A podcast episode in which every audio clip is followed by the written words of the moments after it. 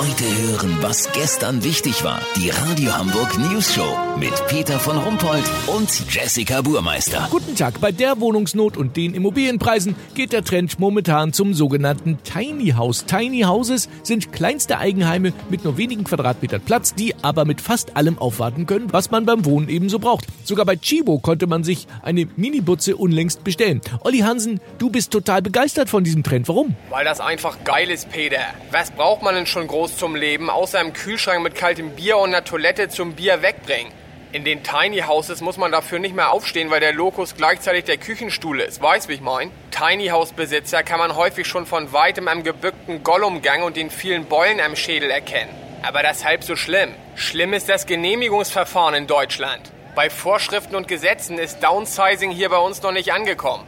Aha, und was heißt das jetzt äh, genau? Naja, das bedeutet, dass natürlich Auflagen gelten. Zum Beispiel diese.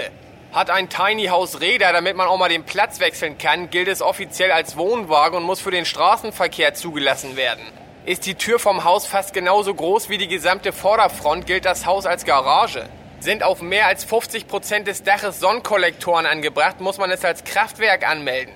Ist das Haus blau gestrichen, muss man es als Dixie-Klo anmelden? Bewahrt man mehr als zwei gelesene Zeitschriften in seiner Hütte auf, ist es offiziell ein Altpapiercontainer und muss auch auf einer entsprechenden Stellfläche stehen. Das ist der totale Wahnsinn. Lass so machen, Peter. Ich gehe jetzt zum Aldi und hol mir drei leere Bananenkisten. Die gelten im Bauamt als Obststand. Damit mache ich auf dem Wochenmarkt in Großborstel eine Neubausiedlung auf. Sollte ich wieder erwarten, keine Genehmigung dafür bekommen, melde ich mich noch morgen. Habt ihr das exklusiv? Ja, okay? vielen Dank, Olli Hansen. Kurznachrichten mit Jessica Burmeister. VIPs, Tiny House Erfinder Dracula feiert heute seinen 500.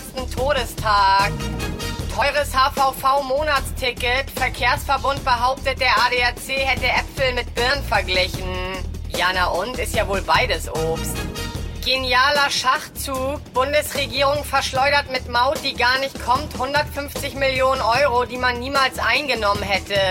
Ja, muss man auch erstmal hinkriegen. Das Wetter. Das Wetter wurde Ihnen präsentiert von Sagt Tischlerei Erdmann.